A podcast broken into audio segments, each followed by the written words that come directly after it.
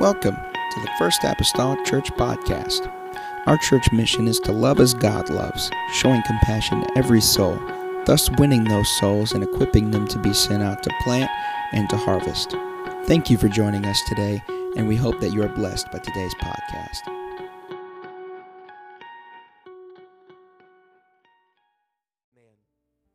But here we are on Wednesday night Bible study.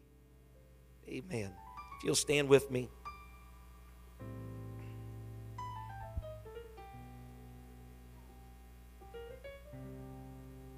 Couple right now are in Colorado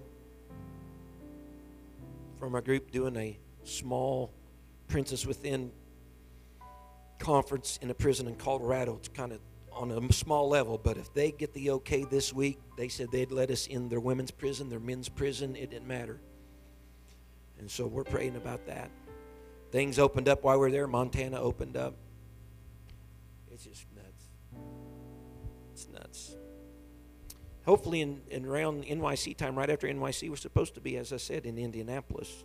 So be praying about that. And uh, anyway, Genesis 48 we could talk more about that, but we would just we cut our songs, you know, down on Wednesdays. Almost like prison. We have a couple songs and then it happens, basically. So that's what I'm trying to do, cause a prison service right here on Wednesday nights. Genesis 48, verse number 1, the Bible states these words. And it came to pass after these things that one told Joseph, Behold, thy father is sick He took with him his two sons, Manasseh and Ephraim. And one told Jacob and said, Behold, thy son Joseph cometh unto thee. And Israel strengthened himself and sat upon the bed. Jacob said unto Joseph, God Almighty appeared unto me at Luz in the land of Canaan and blessed me. And said unto me, Behold, I will make thee fruitful and multiply thee, and I will make of thee a multitude of people I will give this land to thy seed after thee for an everlasting possession. I hope, with the help of the Holy Ghost, everything I say here tonight will make sense. If not, we'll pray that the Lord helps the translation from my lips to your ears. But tonight, this is part seven in our Joseph study, and I want to talk about Joseph, a restorer of trust. Joseph being a restorer of trust. Hallelujah. Let's go to the Lord in prayer. Father, I need you, Jesus, tonight. I pray, oh God, that you see me and you know me and you see and know these people here this evening. I pray, oh God, that you're able to help us, Lord, in the next little while. God, as we once again, Lord, consider and look at your word.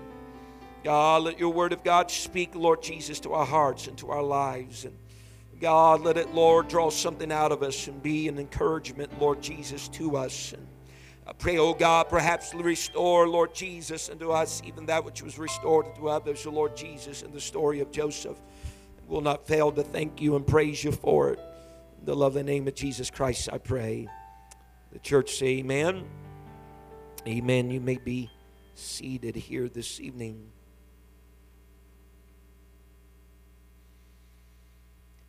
So Joseph is on his second visit to his father. His father is basically on his deathbed, and Joseph is visiting now for the second time. Joseph is already at this particular stage aware of his father's poor health to a certain degree, and he has visited his father already once and basically went over as, as hard as it must have been, but as necessary that it had to be as well. Kind of went over his father's funeral arrangements, to put it in modern day terms. His father had told Joseph his wishes that he had concerning his burial, how desired not to be buried in Egypt, but he desired to be buried in Canaan, the land that they had been from. And he wanted Joseph, his son, mind you, he wanted Joseph to take an oath and ensure him and assure him that he would follow through with the wishes that he had. Now, let's bring this close to home and put this in terms. That'd be like me sitting at the bedside of my father, and my father telling me I would really like this sung or this done or this spoken and this to be the place of my burial. And then oh, bringing out a contract, you know, to me and saying, now to make sure that you do what I've just asked of you, I want us to have a binding agreement right here. Now, how would you feel? Being that's your parent, and they couldn't trust you enough to follow the funeral arrangements that they're using their last breaths, perhaps, to convey to you. And so Joseph, though, he, he, you know, I guess humored everybody. He put his hand under his father's thigh and he, he made an oath to him and he followed through. And so, with that being said, from just that lone example, it appears that Jacob must have some trust issues, right? has some trust issues, and, and he does have trust issues. And he has some very uh, rightly founded trust issues. There's something I'd like to say from the onset, from the gate tonight, and that is this. See, the problem with deception is that whether you have been deceived or whether you are the deceiver, is that it breeds trust issues into the hearts of both parties. Whether you're the deceived or you're the deceiver. Because if you are the one that is the deceiver, there's something about it. You just tend to believe that others will be just as deceptive you have been. It's just something you're convinced about, since it's something you have practiced. And yet, if you've been deceived, what happens for those of us maybe that's been deceived? You think if it's happened once, finish the sentence, it'll happen again. And so Jacob, though, and I know the stories about Joseph, he'll all tie together here in a moment. But Jacob has this peculiar role that he's been both the deceiver and he's been the deceived. And so his ability to trust maybe perhaps is a little bit more fragile than just the average Joe. But something we must understand concerning deception, or something we even understand concerning trust. Trust and truth go hand in hand. That's the reason why deception of any sort and perhaps any degree is one of the biggest trust killers that there is.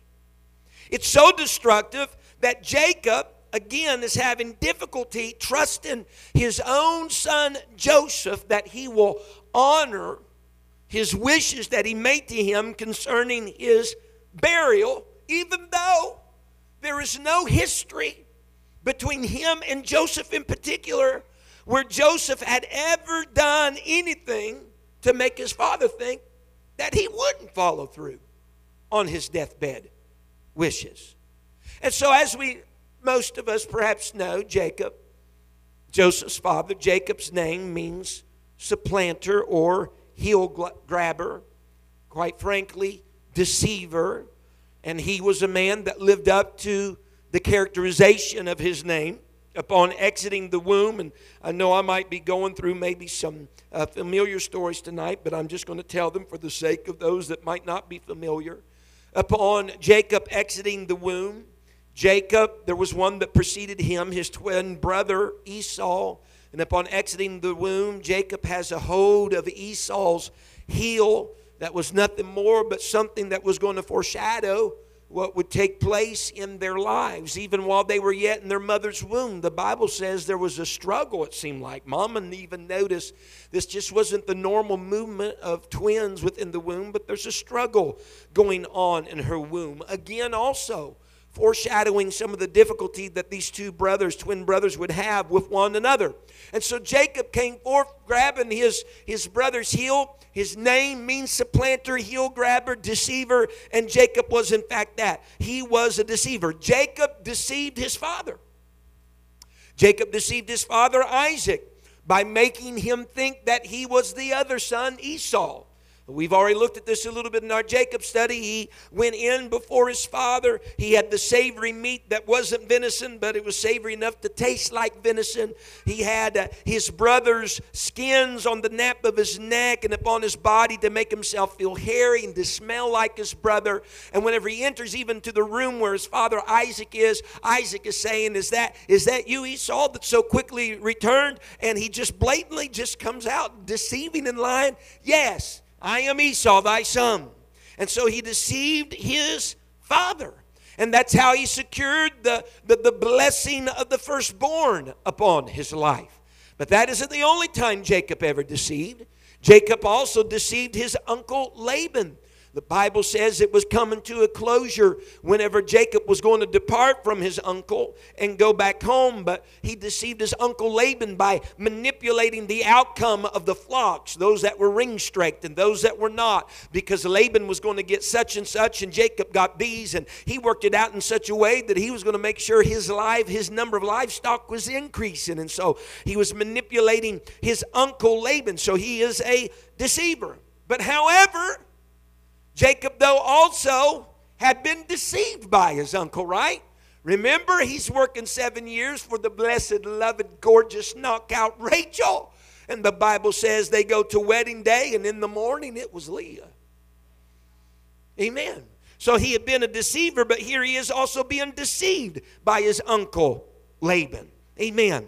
Not only that, you got to be careful when we start talking about deception. You got to be careful about deceiving because deception has a tendency to foster deception. Jacob deceived his father, and later in our Joseph story, he's deceived by his own sons. If there was ever a story where he closely reaped what he sowed, this would be the story. It's almost ridiculous, as a matter of fact. Because Jacob, as a son, lied to his father, but his sons lied to their father, Jacob. Jacob lied about his father's favorite son because Isaac catered to Esau. He lied about his father's favorite son. Well, all the other 10 sons are going to lie to Jacob about his favorite son, Joseph. Right? Jacob has some goats killed to make the savory meat of venison to help deceive his father. The boys, the brothers of Joseph, kill a goat to dip the garment of Joseph in to take back to their father. Is that what everybody's saying all right? In both instances, Jacob uses Esau's clothing to help deceive his father. In the, jo- in the Joseph story, Joseph's clothing is used to help deceive Jacob. You want to talk about a boomerang, rang, rang, rang? there is, he could not have even come any closer to reaping what he had sown. And the Bible says in Genesis 45, in verse number 26, so Jacob has some trust issues.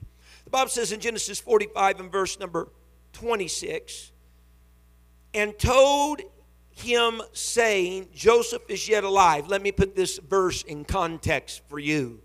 The brothers have already learned that Joseph is second in command over Egypt. He has told them, Return home, tell our father, make haste and come to Egypt. We'll bring everything, we'll supply everything that's needed in order to make the move. And so we have this, the, the, the brothers of Joseph that are going back to Jacob, and they're telling Jacob, Joseph is yet alive, and he is governor over all the land of Egypt. And the Bible says, and Jacob's heart fainted, for he believed them not. Now let's think here for a moment. The same group, more or less, maybe minus Benjamin, but the same group 22 years earlier had went to dad. Here's a coat we found, dad. It's got blood dripping from it. It's goat's blood. And it's dripping from it. And we're not sure we don't know. Perhaps you could tell us whether or not this is Joseph's coat or not. And to the affirmative, Jacob said that was Joseph's coat. Look how the Bible plays this out. Genesis 37 and verse 32. We, there's a lot of scriptures in Genesis tonight, isn't there, Brother Zach? Yes, sir. Genesis 37 and verse 32. And they sent the coat of many colors. So this is going back to the story 22 years earlier. And they sent the coat of many colors, and they brought it to their father and said, We have this have we found. Now know, or know now, rather, whether it be thy son's coat or not.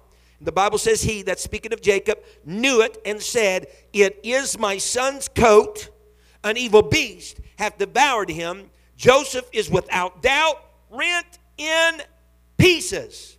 Now look at this. So when they come with the deception, Jacob is like, without doubt, it is his. He has written pieces. Something horrible has happened. 22 years later, they come with some news. Joseph is indeed alive. He's the governor over Egypt, and Jacob's heart faints, and he doesn't believe a word they say. 22 years earlier, he's very quick to believe the deception. Now, 22 years later, he's very slow to believe the truth. Today they're saying Joseph is alive. He's governor over Egypt, but he's slow to believe the truth. As a matter of fact, it took some convincing and cajoling on the son's part to get Jacob to believe this news. Amen. Because again, we kind of settled on that thing. And you've been bit once, but he doesn't realize he has been bit. He's just, you know, but he's had the Laban thing and he's had some other things in his life. Something important, I believe, tonight for us to just tuck back in our minds is this that whenever we live the life of the deceiver, that has a way of skewing your views.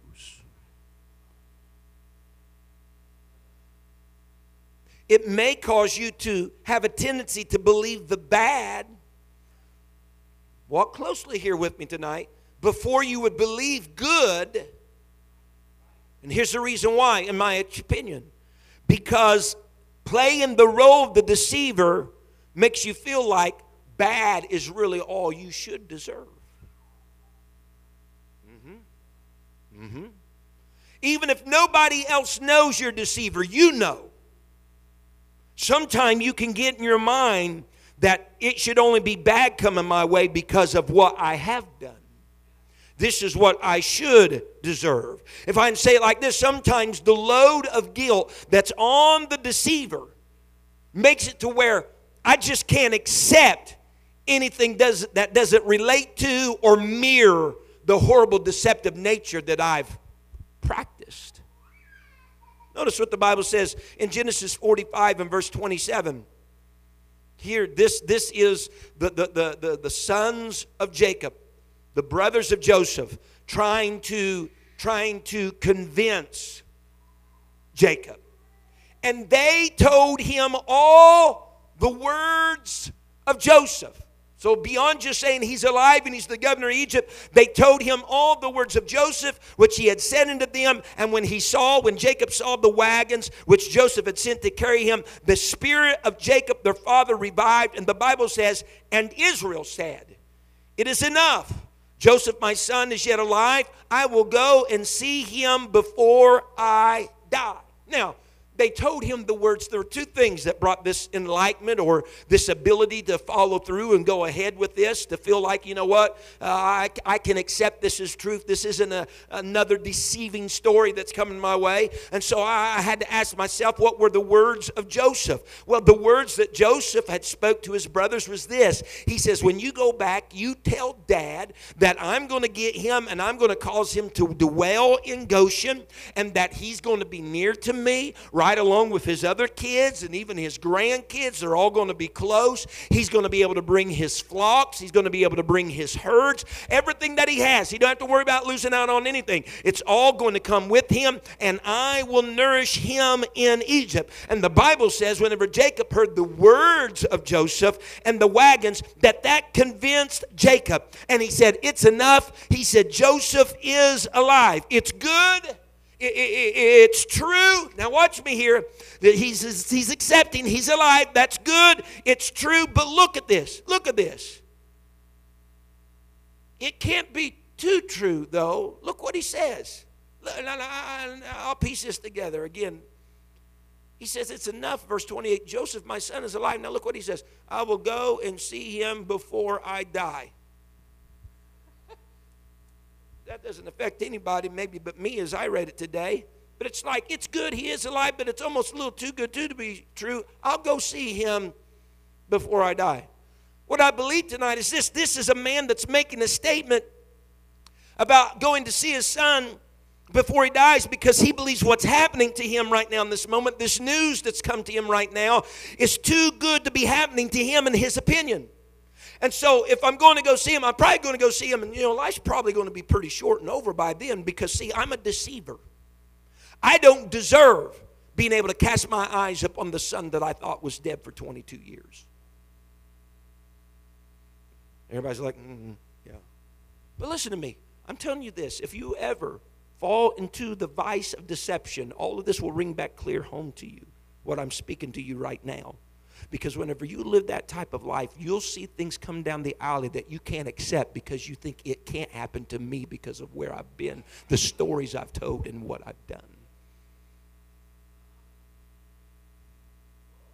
And he says, So that's great. He says, Well, I'll go see him before, before I die. So much so, he's carrying around this, this guilt, this shame, this too good to be true stuff because of playing the role of the deceiver. So much so that after Jacob is even reunited with Joseph, he says, in Genesis 46 and 30, and that's not up there. He says this He's been reunited. Joseph has hugged his daddy's neck, he's cried on the shoulder, and, and Jacob says, Now let me die, since I have seen thy face. I mean, the man seems to be swaying, and the balance here is that I don't deserve anything more than this. I deserve death. I don't deserve anything more but just being reacquainted. I even don't deserve any years with him just to be able to see him. That's all that I deserve. I mean, Jacob has just been reunited with his assumed dead son. He's been moved to this place, Goshen. It's going to be provision for him and his family. The, the, the, seven years of famine are, are, are in pursuit, and yet his attitude seems to be somewhere down here because he's been the deceiver, see. Even whenever he is taken by his son Joseph into the presence of Pharaoh, Pharaoh, he goes in and look how his attitude even is before Pharaoh. It is a drudgery. The Bible says in Genesis 47 and verse number 8, and Pharaoh said unto Jacob, Joseph's brought his daddy, he's proud. This is my dad. We haven't been around each other for 22 years. This is my dad. He brings him into Pharaoh. And Pharaoh says unto Jacob, How old art thou? And Jacob says unto Pharaoh, The days of the years of my pilgrimage are a 130 years. Now listen to him. Few and evil. Do you not see this? Few and evil have the days of the years of my life been.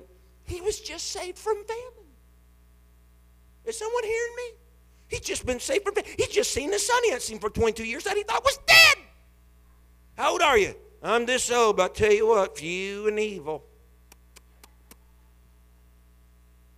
How can you be like that? You can whenever you've practiced the life of deceiver because you get in your mind, I don't deserve anything better. Someone hearing me? So here's the words of an old man. I think 130 years old qualifies him as an old man. All right. An old man looking back. He says, My life has he says, My life's been few, few years. It hasn't hasn't been as long.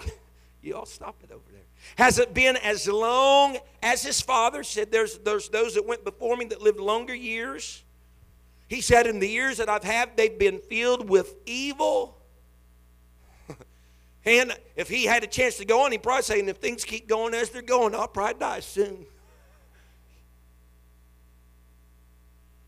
Yet, according to God's word, listen to me. Now, this is his attitude. This is what he's doing. This is what he's suffering from. Yet, he's not going to die for another 17 years.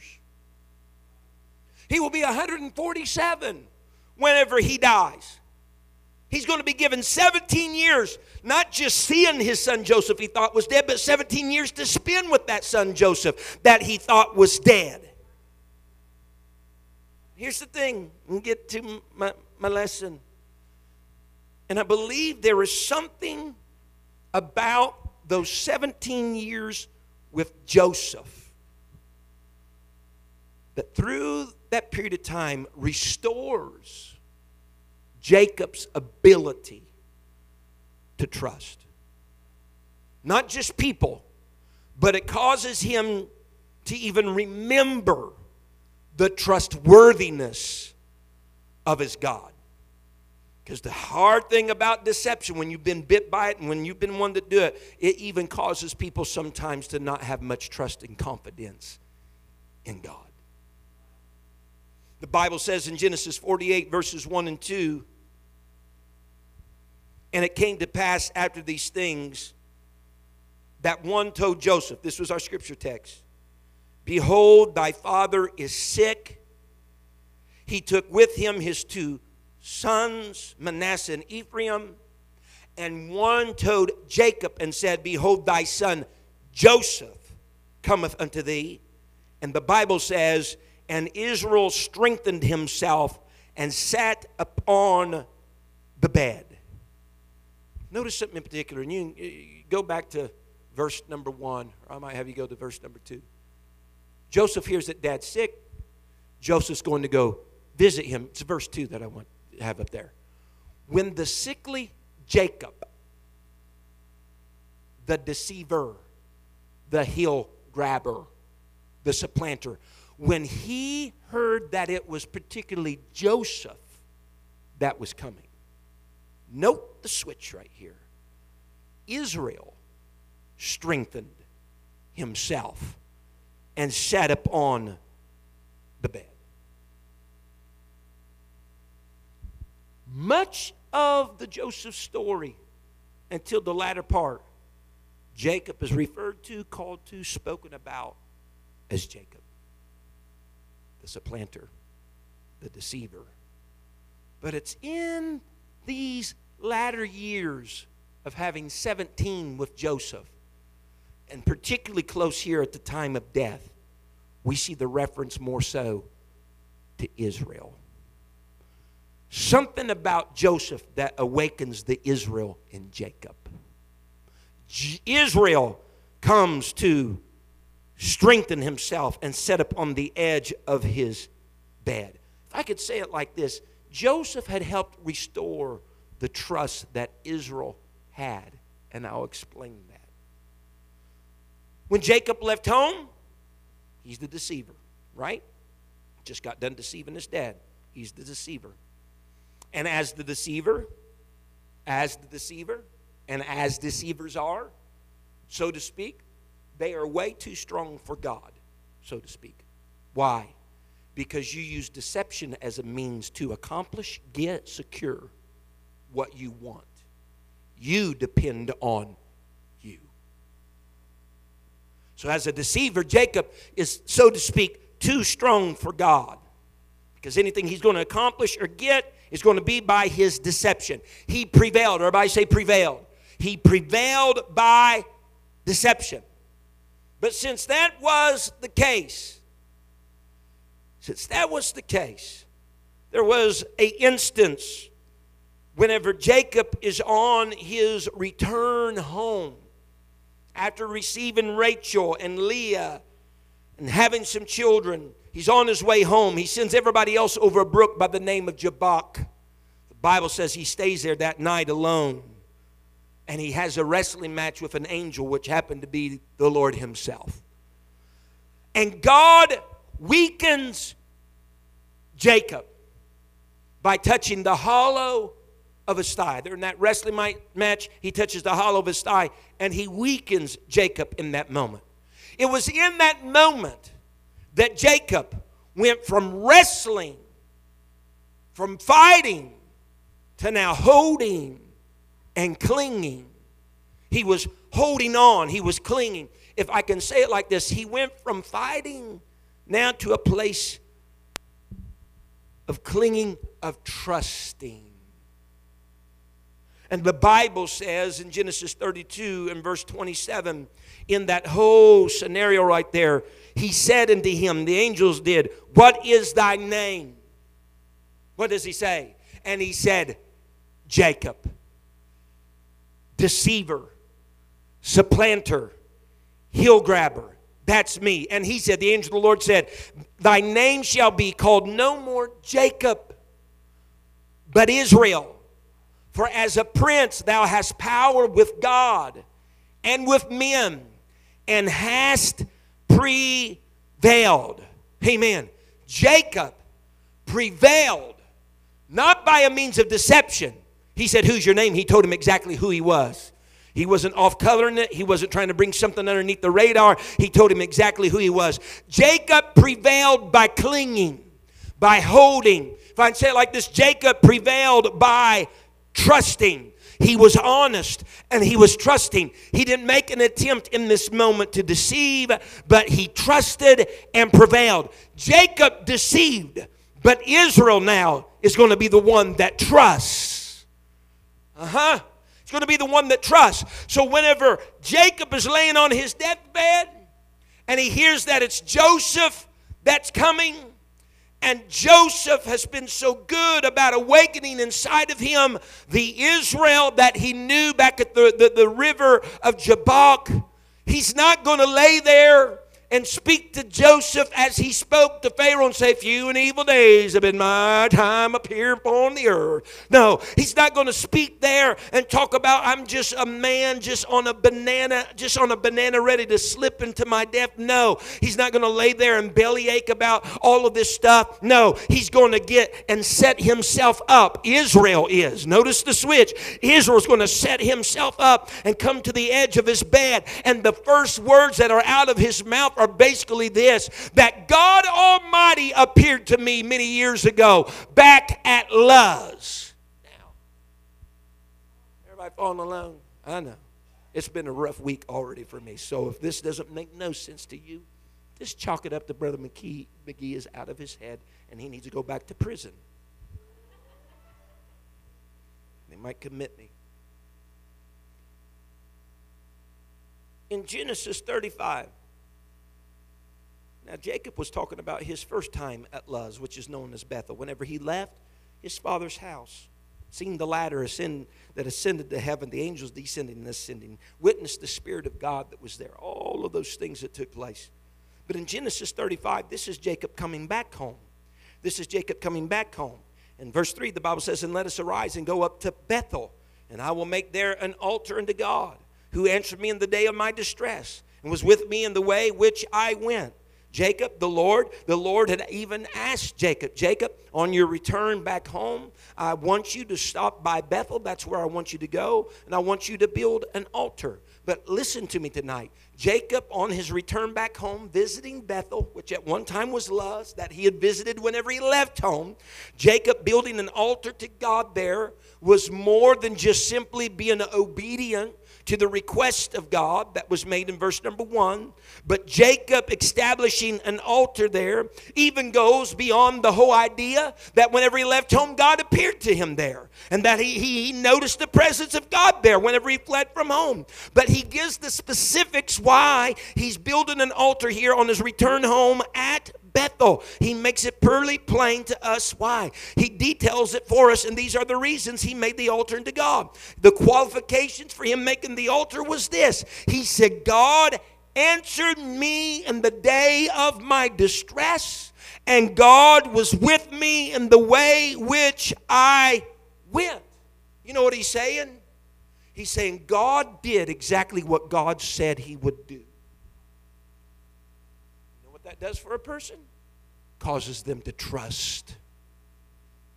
God did exactly in the day of my distress, He was there.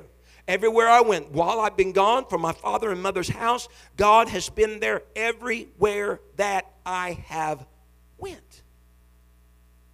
Uh huh. Say then, Brother McGee, then why is this that you believe that Joseph is a restorer of faith? Because whenever Jacob gets reunited and back in the arena, in the area of his son Joseph. Some of those words that his brothers had to speak to their father were these, found in Genesis 45 and verse 7. Because whenever he spoke to his brothers, these would be words that they would speak unto their dad as well. Joseph said this God sent me before you to preserve you a posterity in the earth. to save your lives by a great deliverance. So now it was not you that sent me hither, but God. And he hath made me a father to Pharaoh and Lord of all his house, and a ruler throughout all the land of Egypt. Can you imagine Jacob hearing these words from Joseph? Could you imagine Jacob hearing the backstory? What just bowed facely to me was an act of deception. Joseph of saying was an act of God. The very God, he said, that was sent, sent Joseph before me to preserve me. Hold on, that rings a bell. I remember God telling me on my way back home. I remember Him saying that He would be with me everywhere I went. Wait a minute. He would be with me everywhere I went. You telling me those 22 years when I thought my son was dead, God was even there? Are you telling me that during the, the start of that famine that entered Israel and us now being shifted from there to Goshen, that, that, that that's the handiwork of God? See, something started to hit on the strings, if you will, of the Israel that was inside of Jacob. Inside of the deceiver, there was something that was starting to be bolstered, and that was his belief and his confidence in his God that he had known. Let me tell you today that if you have found yourself deceived or being the deceiver, believer, you are not too far from believing and trusting and having confidence in your God again. In so much that you can even believe that God is just not going to make the rest of your life just a pattern of woe and dismay and heartache, but He has greater things in store for you that you might not believe right now because of where you've been or paths that you have chose. But God wants to awaken the Israel inside of you and let you know wherever you have been that's where I'm at. I'm still the God of your distress. Yes. Yes. Uh-huh. How do you know this come full circle? I'll tell you how. Because here's Joseph now with two of his boys. Huh? What does Jacob want to do? He wants to bless them. Hmm. Well, what was the scripture said? Uh, it's in the New Testament. You are only capable to bless if you have something more than the one that you are blessing. That's the gist of it. For a deceiver to think that he had something that he could bestow, something's changed. Not only that, he must believe what God told him so many years ago. I'm going to make your seed many. You're going to inherit the land that you are, but right now he's now in Egypt. What's that telling him? He has faith, he has trust, he has belief. Look at the Bible, what it says in Hebrews 11 21. Out of all the things in Jacob's life that could be pinpointed or used in the famed chapter 11 of Hebrews, the Hall of Faith, of all the different things of stories that could be told, the thing that was told to denote the faith of Jacob was that when he was dying, he blessed both the sons of Joseph. The thing that the, the thing that the writer of Hebrews pointed to to denote the faith, or if I will, the trust of Jacob, is said that when he was dying, yeah, when he was dying, Israel sat straight up. While Jacob was dying, Israel sat up. While the deceiver was being laid to rest, the truster was coming alive. He set up the Bible says he came to the edge. Uh, you can read, and I've read different things about it today. It's not just that he sat up in bed like against the headboard or against the side of the wall, but he sat up in a posture, being at the edge of his bed so he could get those boys close to him, so he could get his hands on him. Why? He believed him. Although he had been a deceiver in the past, he had something to offer. There was something good that could flow from his loins and flow from his hands. And, oh, God.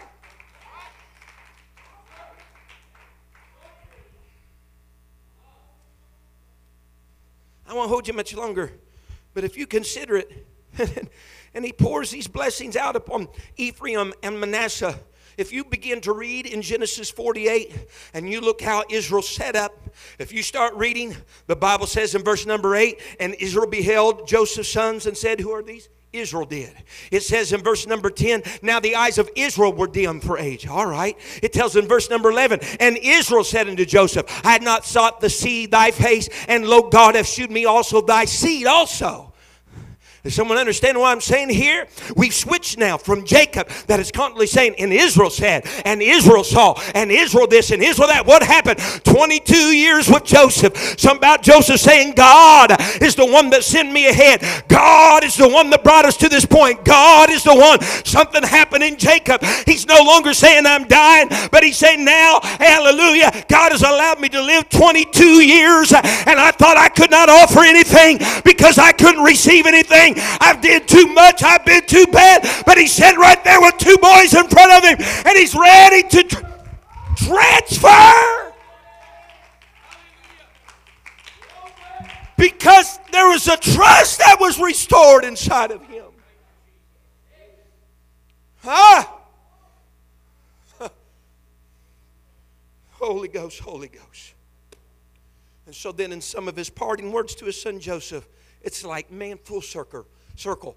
Israel says to Joseph, I'm going to die. Now, he's speaking truthfully here now, okay? Before, he was like, you know, 17 years premature. Jacob was. As Israel said, I'm going to die. But what does he tell him? He said, But God shall be with you and shall bring you again into the land of our you say that? Jacob slash Israel. How can you say that? Because I'm trusting again. I'm trusting again. If we can stand to our feet tonight. Hmm. I'm trusting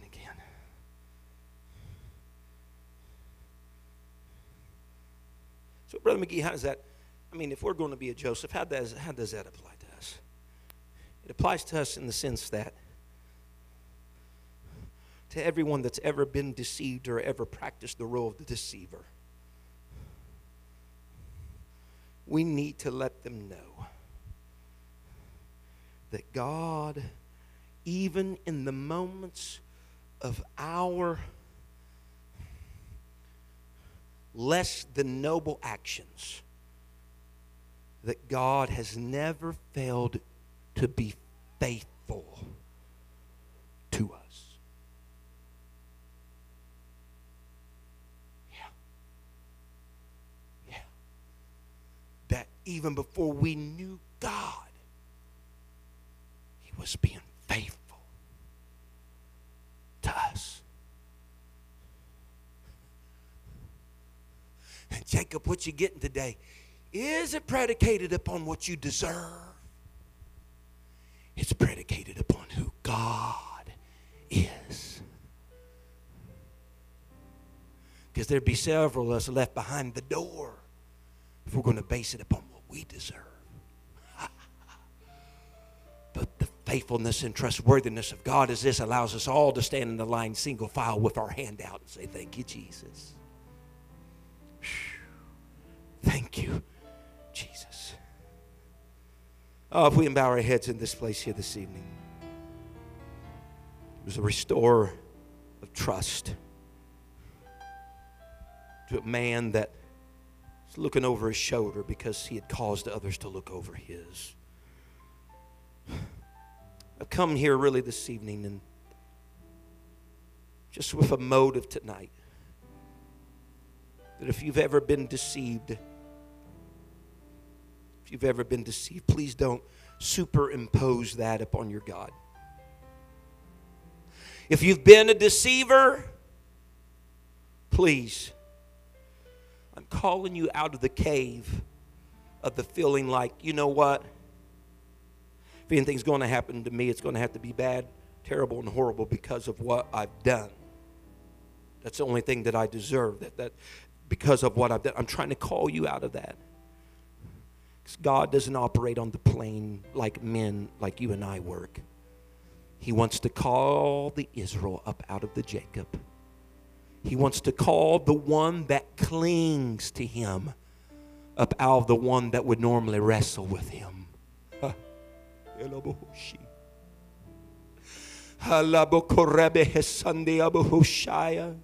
He wants you to prevail not on your own, but he wants you to prevail by leaning on him, by trusting in him, by putting confidence in him. Oh, let's bow our heads all over this place. If we can just begin praying, and we'll, we'll have a song here this evening. Thank you for listening. If you would like more information about our services and activities, you can find us on Facebook, Instagram, and Twitter with the username FACMC. Again, that's FACMC. Thank you and have a blessed day.